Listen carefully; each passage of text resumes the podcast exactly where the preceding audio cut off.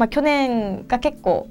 のんびりと去年の夏はやってたので去年よりはもっと突っ走りたいなと思ってるんですけど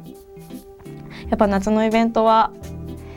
毎年ながらあやまたこの季節が来たなと思いながらちょっとワクワクしながら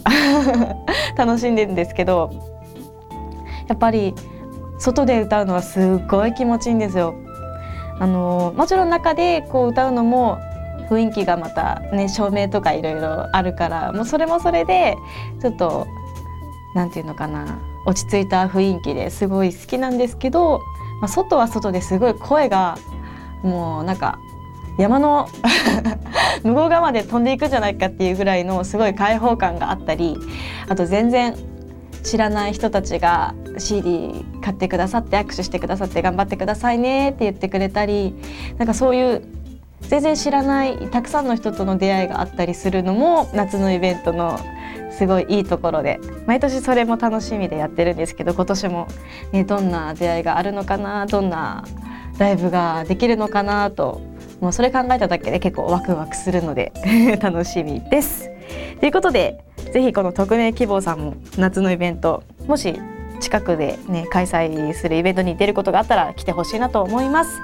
では次の質問いきますホッキーくんさんより。はい沙織さんスタッフの皆さんこんにちは。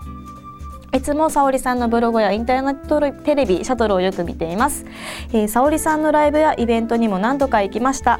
僕はステージで歌う沙織さんが一番輝いていて初めて見た時からファンになりました。先日いつものようにブログを見ていたらなんとポッドキャストがあと1回で最終回みたいなことを書いているではないですか。どうしてですか？僕としてはポッドキャストは続けるべきだと思うんです。それとも沙織さんが忙しすぎるからですか？事務所の陰謀ですか？どんな理由なのか教えてください。これからも応援しています。陰謀ですか？まあ事務所の陰謀なんですけど。あのまあそうですね。えー、ステージで歌う沙織さんが一番輝いていて。ありがとうございます。一番嬉しい言葉です。いや私もあの喋るの苦手であのライブとかの MC もすごい苦手で。ちょっと結構あの時間きついんですよ私 だから歌ってる時が本人も一番楽だし自分らしくいられる時間で、まあ、それをね輝いているとか言われたらすごい嬉しいんですけどそうポッドキャストはまあなんか目の前にお客さんがいるわけでもなく一人で喋ってるので、まあ、別に緊張とかもないし MC のようなあの なんか変な空気とかもないんでまあ自分なりに楽しんでやってたんですけどまあ事務所の陰謀ということでやめます今回で。でまたさっきも言ったんですけど新しい企画をねやるので、まあ、そちらでまた堀内沙織の声を聞けるので 楽しみにしていてください。ああの忙しすぎるからですか？ということなんですけどあの本人は忙しすぎるというか逆にこんなにのんびりしてていいんだろうかっていうぐらい最近はのんびりしててもうちょっとね運動もしなきゃなって思うぐらい 最近もう引きこもってるのではい安心してください。全然過労ということはありませんので。ということで次の質問に行きたいと思います、えー、芸名希望さんよりえー、沙織ちゃんパッセージの皆さんこんにちは。いつもネットテレビやブログ拝見拝見しています、えー、ポッドキャスト終わっちゃうんですね。残念ですね。でも新しい企画が始まるようなので今度はそちらを楽しみにしています。えところで今年のゴールデンウィーク沙織さんはどんな風に過ごしましたか？きっといろいろなところに行ったでしょうか。私は彼と2人で過ごしていますよ。そういえば沙織さんは恋愛禁止でしたね。この話題はあまり嬉しくないですよね。では話題を変えて最近食べた美味しいものって何ですか？それと今後のスケジュールなんかも教えてもらえたら嬉しいです。今年もいろんなイベントに出ることが出ることと思いますがお体を大事にして頑張ってください。ずっと応援しています。うーんゴールデンウィーク。いやあのそれなりに充実してましたよ。えー、そうですね。3日から3456と4連休だったじゃないですか、まあ、3日は家で昼まで寝てでお昼に起きて そしたらたまたま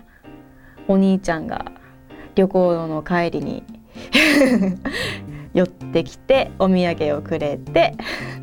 まあ、あとはネットサーフィンをして一日終わりました。で4日は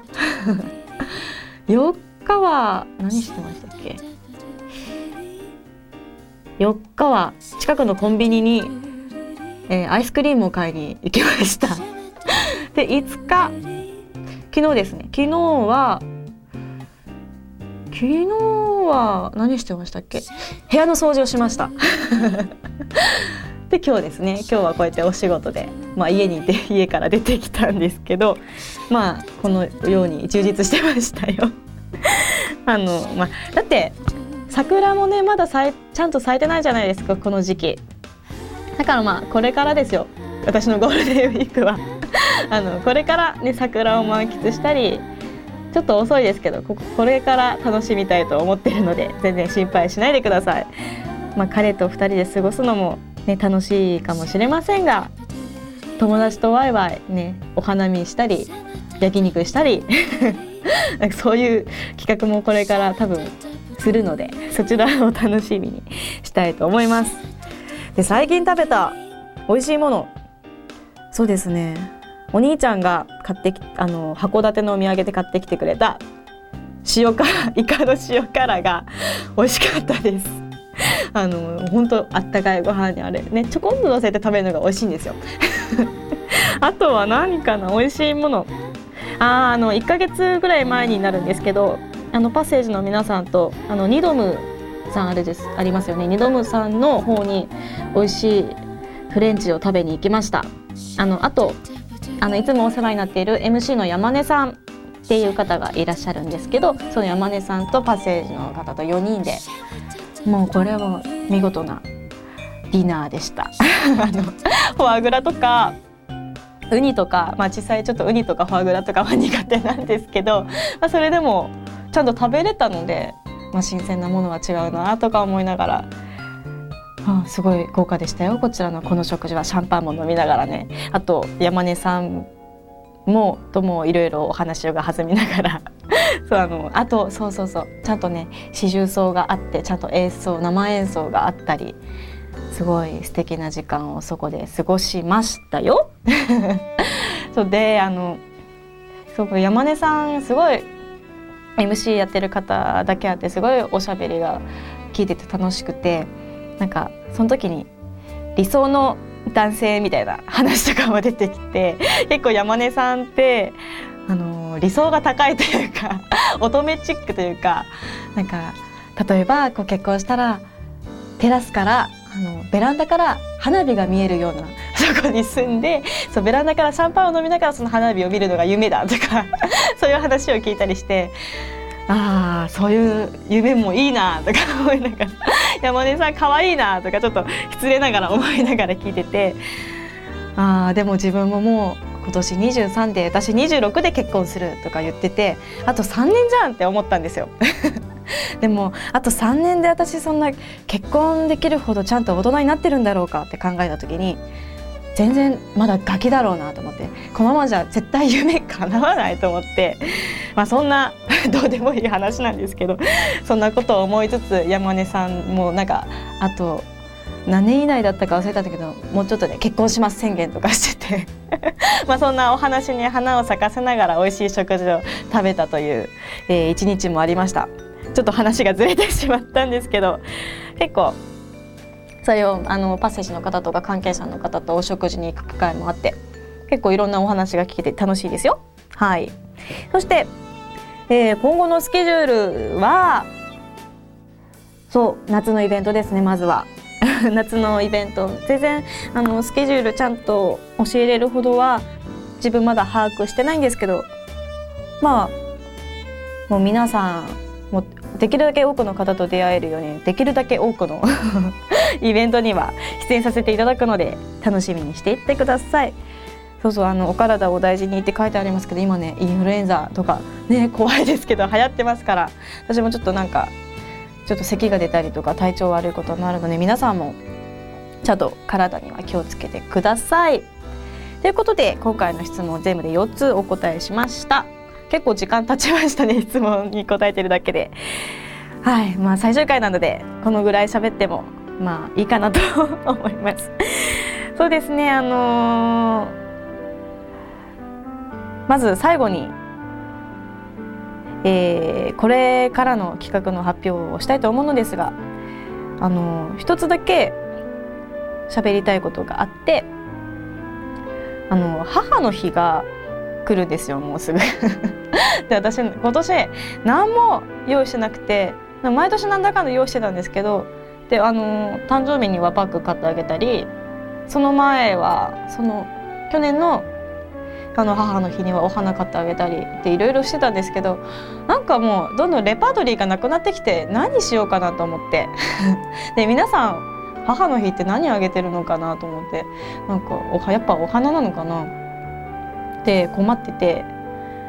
なんかいい案があったら 是非教えてください。メールでも何でもいいんで。あのね年に一度の、ね、おはお母さんに感謝する日なので皆さんもなんだかんだねしてあげてください。本当にお母さんには感謝してあげてください。いつもちゃんと働いてくれて面倒も見てくれて私いつも言葉にはしないんですけど本当にお母さんには感謝してます。ここでありがとうと言っときます。ということで、えーまあ、堀内沙織の気楽に行こうよ今回はここまでということにしようかなと思います。そして、えー、番組の最初にもお伝えした通り今後は気楽に行こうよに代わる新しい企画をご用意しております、えー、まあその内容は何かと言いますとまああの一言で言ってしまえばムービーをこれからあのポッドキャストの代わりに